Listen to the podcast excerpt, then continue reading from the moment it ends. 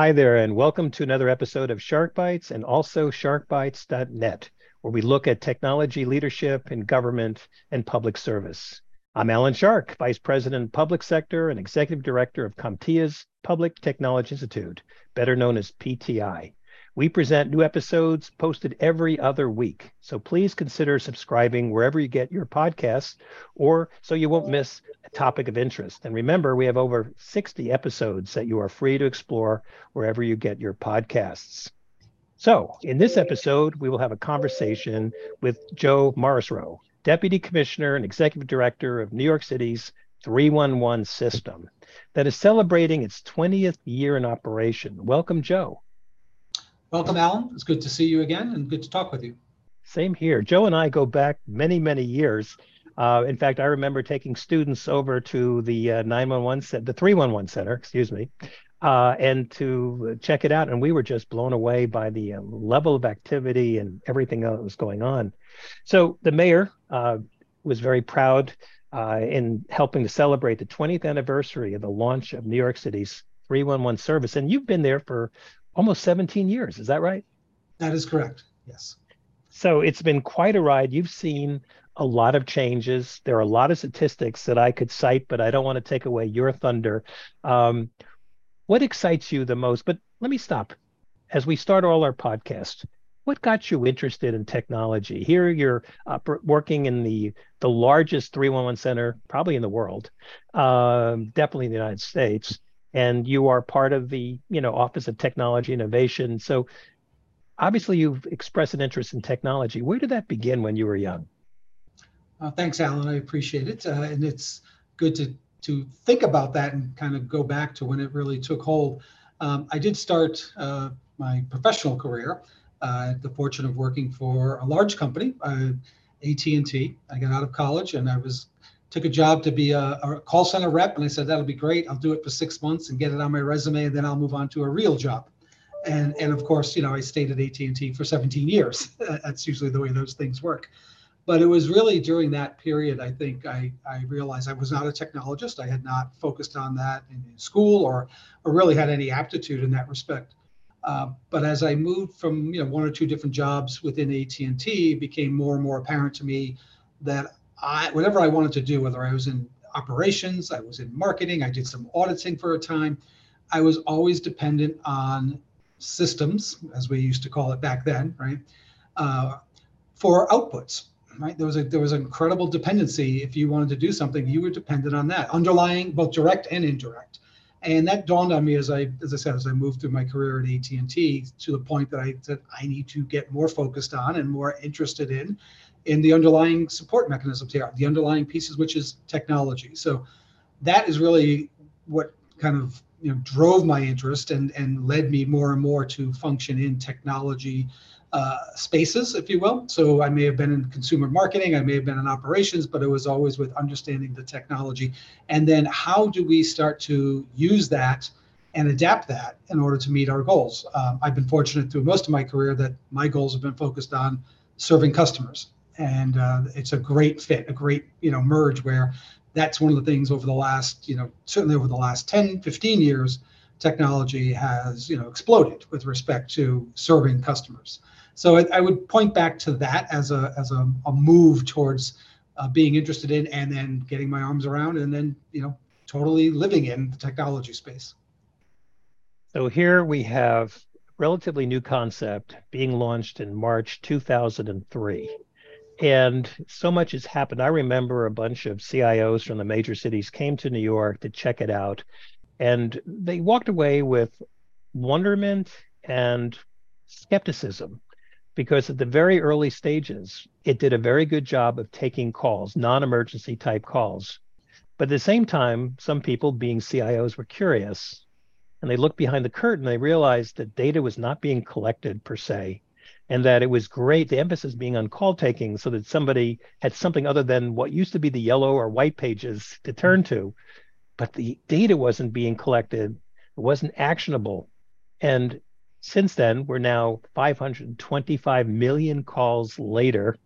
It is a very sophisticated operation. How has it grown over the years? Can you give us a quick journey Yeah, sure. Um, you, you captured the beginning quite well, and, and hats off to the team that um, delivered this back in 2003. Uh, as, as you may know, you know Mayor Bloomberg had just been elected, and he put the charge out there to get it up and running in a year. And the team that did that uh, literally had that charge. Um, so there may have been some focus on you know making making the date right. So so you're going to go live yeah. as a call center. Um, the good news is that the data piece was never far from that and quickly followed. Uh, the, the, mayor has been quoted, the Mayor Bloomberg in the past have been quoted many times as saying, you know, 311 is the mother of all management tools. And, and it has certainly proven to be the case for New York City, but for a lot of other cities. Um, we, you know, from a timeline perspective, other cities launched their 311 after New York City did. And, you know, we, we had occasion to, to meet with or talk with and everyone came away with the same piece, right? It's you're serving the public, you're serving your customers, but you also have a management tool now. So, you know, talk a little bit about the evolution. It absolutely was call call center, and you could reach it by making a phone call, and that was that was it. This was 2003. Um, you can imagine that was the way uh, you thought about serving government. But one of the underpinnings for 3-1 for New York City 311 over the years has always been meeting our customers where they are. And we quickly wanted to expand that right? Not all customers want to make a phone call back then. So we were looking at how do we evolve and it comes back to technology right? You, you need to be able to have tools that you can use to provide the service but also have to be useful to the public.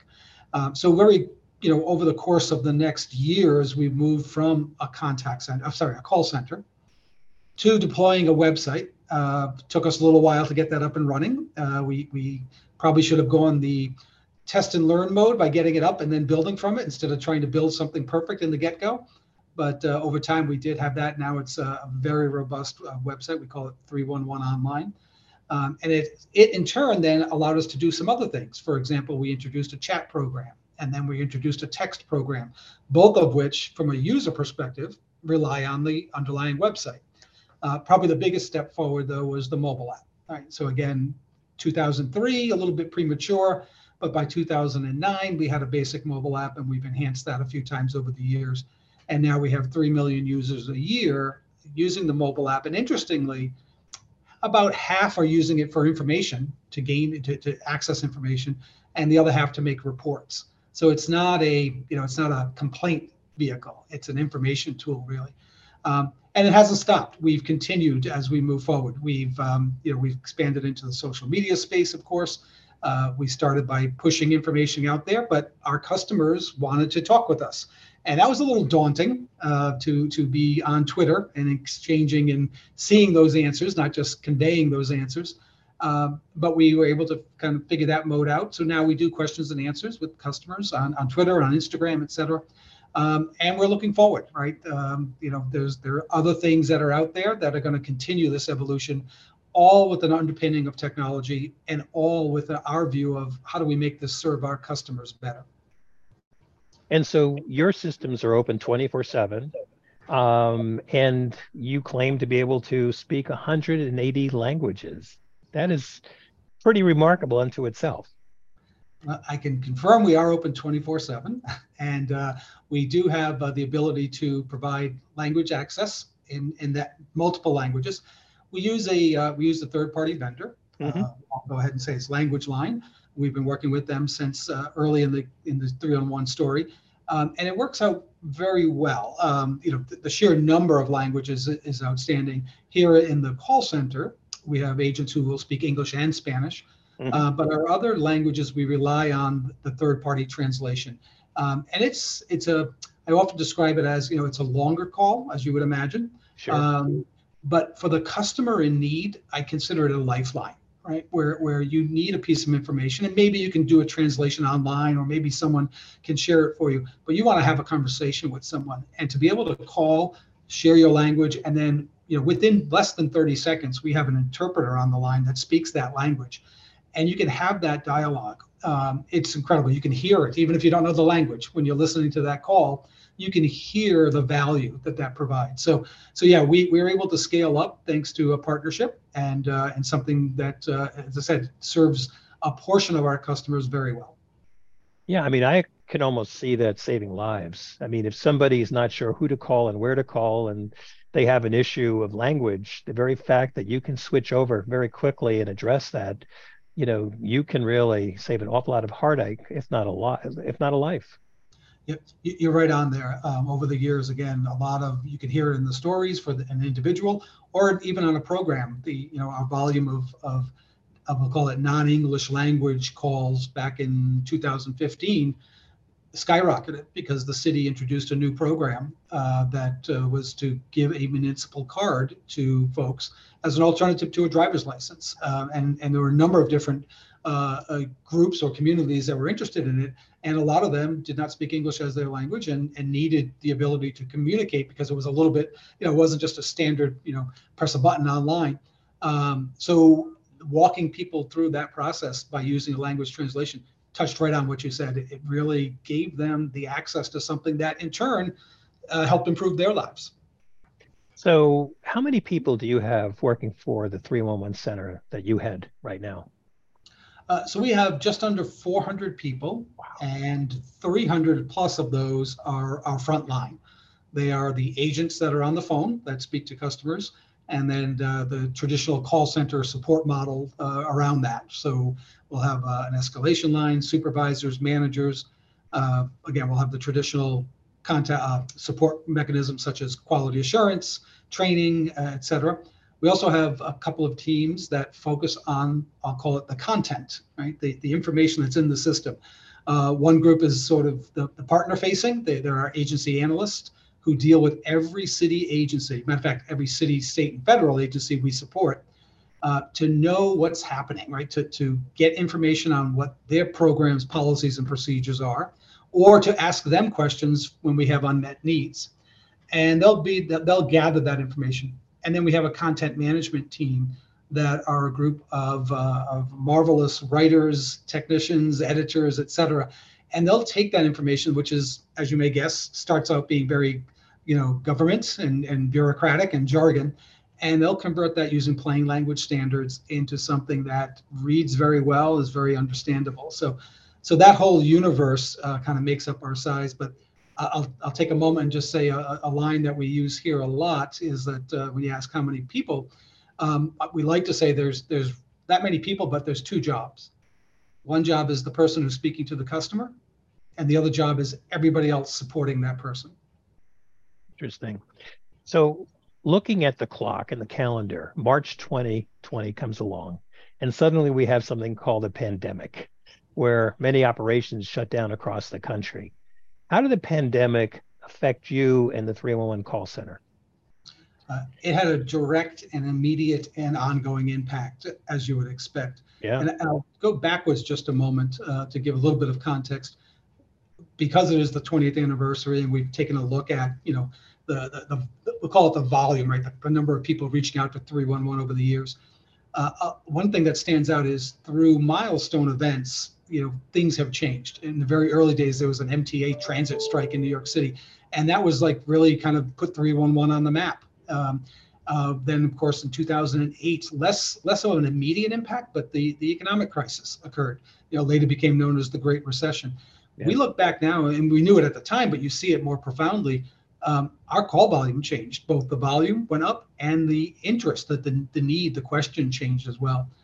Uh, in New York City, then you know, move ahead to 2011, 2012. We had back-to-back Hurricane Irene, Superstorm Sandy, Superstorm Sandy, uh, which were major events for us in terms of being able to respond. But each time one of those things occurred, more and more customers became aware of 311 and, and frankly, how easy it was to access and to use. And we like to think how beneficial. Um, so that helped us kind of grow over the over the years. Uh, as you said, flash forward to March of 2020, and the same phenomena occurred. Right, we were already serving, you know, close to 35, 36 million customer contacts a year. 2020, 2021, that exceeded that that jumped over 40 million. Uh, because there was such a demand. So we were faced with a number of challenges, like like everyone. Uh, a lot of it just being the unknown. Yeah. But so we uh, we were uh, we had essential workers. The call center were essential workers. They were on site. Uh, we had to juggle a lot of things from the from the social distance separation re- requirements to just getting people back and forth to work and and dealing with people going through the early stages of the pandemic. It was a tough time in New York City, and that affected us in the call center as well. But uh, we were able to leverage what we had. We were able to quickly add some uh, some surge capacity, if you will, uh, to, to help with the call taking. We, it forced us to rethink our business in terms of both how to simplify and also how to kind of you know target a little bit better what a customer needed. The, the city was rolling out num- numerous programs, food assistance program, financial assistance programs. So, you know, in the past, we may have taken several weeks to put something like that in place. We were literally doing that in hours uh, because the information was changing so quickly. So, um, you know, you, you don't necessarily have a roadmap to do that. You rely on the foundation that you do have and, and your mechanisms. And then what delivers for you is people, people just, you know, rising to the occasion and especially here, you know, the folks who are doing the work here were also, when they weren't here, were dealing with the same thing everyone else was, right? The fear of the pandemic, the the need to take care of their families, et cetera. So it was uh, it was quite the lift uh, for a period of time. But uh, we like to think we were really uh, at the forefront of, of helping New Yorkers, whether it was you know getting them access to food, or sometimes it was just one of our agents talking to somebody who may have been alone in their apartment for two months, and you know that's a, that was a big connection that was made. So, what was the percentage then? Uh, people that were forced to work from home, and did that was that an easy transition to make? Uh, it, was, it was a challenge. All of the agents and the, all of the call center personnel, so our agents and our immediate staff, supervisors, managers, all worked in the office. Um, they, yeah, they, they stayed in the call time. center. Okay. Yep. Yeah. So, and then the the support staff were able to move to a work from home mode, uh, which you know was was an adjustment for that universe as well, because city government historically had not been a work from home model. Um, so, uh, you know, the mechanics of using the different, you know, uh, online tools to, to the meeting tools, et cetera. But uh, the real challenge for the folks that were in the office was just that, you know, getting up and coming in every day. Um, and we went through a cycle in New York City where, you know, we're in lower Manhattan, as you know. Yeah. Um, you've, you've visited, you've seen how bustling it is there were many days in the early stages of the pandemic the streets were empty. And, and yeah. that was just you know a strange occurrence. So i think it was it was as much you know mental support for mental health support for our folks that were coming in as much as it was you know new programs new, new information et cetera. Uh, but yeah it, it was it was really a sterling moment for the group here that were essential workers but they came in serving their fellow new yorkers every day yeah, it's a very, very impressive uh, operation. Um, and it really, uh, as the press release has said, it does beat what we find the private sector. I remember being at a hearing, a congressional hearing about a year ago, and uh, one of the congressmen said, well, you know, government, you know, is, can't be compared to the private sector, you know, in a very disparaging way. And I said, are you kidding me? I mean, we don't get to choose our customers. You know, we we have to serve. And if you're on Amazon or my try to find a service representative. Try to mm-hmm. find somebody to talk to. It is impossible. Um, and with your call center, you're there. I mean, your people are there. They're answering calls. In fact, if I recall correctly, it was not uh, a couple of years ago, but uh, the New York City 311 says it was the recipient of the United Nations Public Service Award for improving the delivery of public services. That is a unique reward award, and you've received other awards, both personally, professionally, as well as the center itself. So you must be very proud. Alan, I am very proud. I, I, tell people often I think I have the best job in New York City. And, and I mean that. And there are a lot of great jobs in New York City, but I really believe I do because of the, the people I work with. And I, and I really appreciate you sharing that take with respect to you know, the quality of service, the government delivering quality of service. Um, we do take a lot of pride in that here. And uh, over 10 years ago, we started working with CFI Group uh, Incorporated, uh, based out of Michigan. They're, they're a vendor that uh, is the expert on American Consumer Satisfaction Index. And uh, they've been very good. We've, we partnered with them to do surveys. Uh, it's very helpful for us because it'll give us feedback, obviously. Um, but we also get their insight in terms of you know what we can improve on and where we work, what we need to focus on. And the thing I'll mention, the reason I bring that up, what I'll mention is they do uh, they do a number of cuts of the survey that we do. It's a pretty robust survey. We do 20 plus questions. There's over 800 respondents, so it's very robust, especially in this day and age. And one of the things that comes out of that is the customer's satisfaction with the 311 agent, and it, it really is outstanding.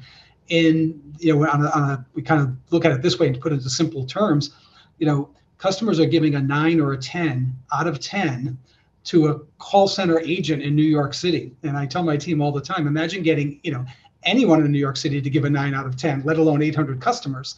Um, so we're, we're very proud of that and, and it goes back to the both the, the people that work here and the model that's built over the years where we are in tune with the customer's needs and you build your systems and you rely on technology to help you make that those interfaces better and and to help you strengthen your team your your people side of the equation whether it's training whether it's coaching and development. So to me i want to come back to something that uh, i alluded to earlier and we talked about and that is the use of data. And to me data can be used two ways and is being used two ways. One is to, to your point that you just made and that is how do we continuously improve services and monitor and understand that we're doing what is required and needed and maybe even exceeding that to the point of knowing when people most use these services when what kind of devices are they mostly coming in on and that has changed over the years. But the other side of data is how is data used to inform the other agencies because so often you're the front end you are the face of the city and a great face at that all your employees do an incredible job but now we have all these other agencies, and a lot of times people are not calling to say, "I'm really happy with with uh, this going on. This mattress has been in this yard for X amount of mm-hmm. months, or this car has never been towed, or garbage hasn't been picked up in a week." Uh, you're getting some very interesting actionable data. So how is that collected, and how is that shared with the operating departments that you interface with? Well, you hit it on the head. 311 is that front end and is able to collect you know a tremendous amount of information that's helpful to the agency, uh, also helpful to to the customer base. Um, you know, it's interesting. I'll, I'll, mention last year we had 35 million customer contacts, and three and a half million of those were what we, we call service requests. Mm-hmm. Uh, sometimes they'll be called complaints, right? That's a more common term. Mm-hmm. Um, so 3.5 million complaints is a large number, right? I, I share it because number one, it's it's only 10% of all the contacts. So so we are really an information business. Um, but 3.5 million complaints a year is still a lot to work with and, and generates a lot of data, as you mentioned. So what you know that's come up before and, and what I observed and, and, and kind of have lived through is in the early days, you know, the agencies we were passing it, 311 was passing information to the agencies to go action those requests, as you noted. Um, and the agencies, unlike 311, were not new, right? They didn't build everything from scratch. They had legacy systems, legacy operations. So you were somewhat fitting a round peg into a square hole, right? Um, you were doing intake a certain way, but you had to hand it off to an agency to go work in their traditional mode. So I think there was probably um, you know growth period there where you align that. But ultimately, the 311 data became very useful for city agencies um, to better work their processes, to better quantify the work that they did, uh, became very clear. And over time, where we worked with the agencies, we were able to change those or modify those service requests to collect the, the, the information points the agency needed that would help them you know dispatch the right piece of equipment uh, send the right inspector something along those lines so there was a little bit of a you know back and forth that was tweaking. You know, we try to make sure we weren't putting too much burden on the customer. The agency wanted to get as much information that would help them uh, be more efficient, and and that you know that I think that evolved over several years. Um, so that was one big piece. The other piece, though, which which changed the game, in my opinion, across the country for for certainly municipal government, and and I believe at a, at a uh, uh, both the state and the federal level, was open data the idea of putting data up for the public to see yeah. um, certainly had a phenomenal effect. Um, so we collect data, uh, again, from a 301 perspective. We do not collect personal information. We do not collect demographics. Uh, we want people to be comfortable calling and not be thinking that you know you're you're you're, tracking me or, or you're going to keep my information. We only collect the information that's necessary for the for your request. Um, we're, we're, we're less interested in your name and at, in your name and your status as we are in your question or your problem. And that's what we want to solve for. So, but we will collect a lot of information. Anything that's a complaint typically has a location. And then there's a whole series of things that happen, right? There's actions that occur. So that's the data that gets captured. And uh, on, a, on a daily basis, we're uploading that to, uh, to an open data platform. Here in New York City, it's NYC Open Data. Um, the 311 information is one of the largest data sets out there and, and certainly one of the most viewed. Um, also one of the most downloaded and a lot of uh, thermal maps have come from that. Um, but that has really changed the way the public looks at it. Um, and people consume that in different ways, right? There, there are a number of folks who are very deep dive onto that onto that information, and others are just kind of the, the secondary beneficiary where someone has produced a, a thermal map of showing where you know uh, this condition exists more or this condition exists less but that has changed dramatically it, it's it's made the public more aware of what city government does for it and can hold government more accountable when, it, when it's not doing enough yeah, it's interesting. I was involved in the city of Newark with a project when I was at Rutgers to develop an app that people could do a 311 type thing and report problems with the uh, city. And what was surprising is that the city wasn't prepared to deal with the data. And so some of the operating departments, like Department of Sanitation, and they were upset that this data they made them feel like they were not doing their job or was inadequate. And I remember coming in there, I said, "Wait a minute, you're missing the point you should be using this data to justify the fact you don't have enough resources. Not that you're not doing your job, you're doing a, fantastic job. And once they started rethinking that whole issue of data, it kind of justified things and it made them feel better that they had data to prove that um, that they needed more help. So I think data is going to continue to play a more and more important role we're almost out of time, so I have to ask you this question. When the mayor, Mayor Adams, was uh, celebrating the 20th 20 years of, of, service, and it's an incredible ride, he released a, apparently a video that talked about the most outrageous questions and comments that New Yorkers made over the 20 years. Can you share some of those? It sounds kind of intriguing. Oh, sure. Um, I cannot do justice to what the mayor did. Uh, he did a terrific okay. job uh, in terms of uh, sharing some of the stories that, that we've heard over the years.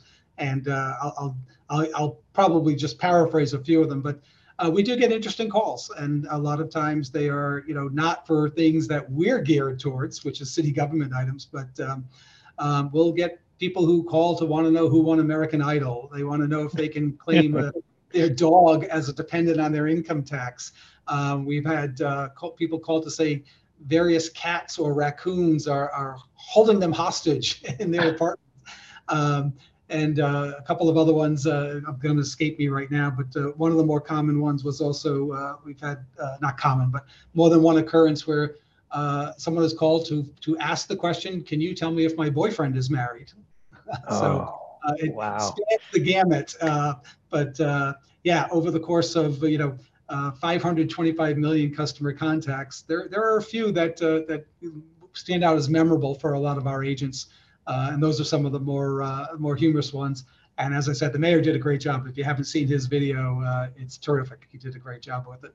All right. Well, Joe, this has been really a pleasure to see you again. It's been a while and to talk to you about the success. 20 years of 3-1, the best in the world, is is exciting. I'm a New Yorker, so I share that pride as a former citizen. I look forward to um, the 25th anniversary. I look forward to talking to you again about some of the new technologies, AI that you and I were talking about before the recording began, and some of the new technologies that I think will empower uh, you and, and your staffs to do even greater things. Alan, thank you very much for the opportunity. I, I, will definitely look forward to talking more about some of the things we will be rolling out. I, I, I'm excited about what's going to be eh, five years from now, what we're going to be talking about. We added just since the 20th anniversary. So, uh, and you're also welcome back anytime. It's always good having you here. And thank you for the opportunity. Great. Thank you.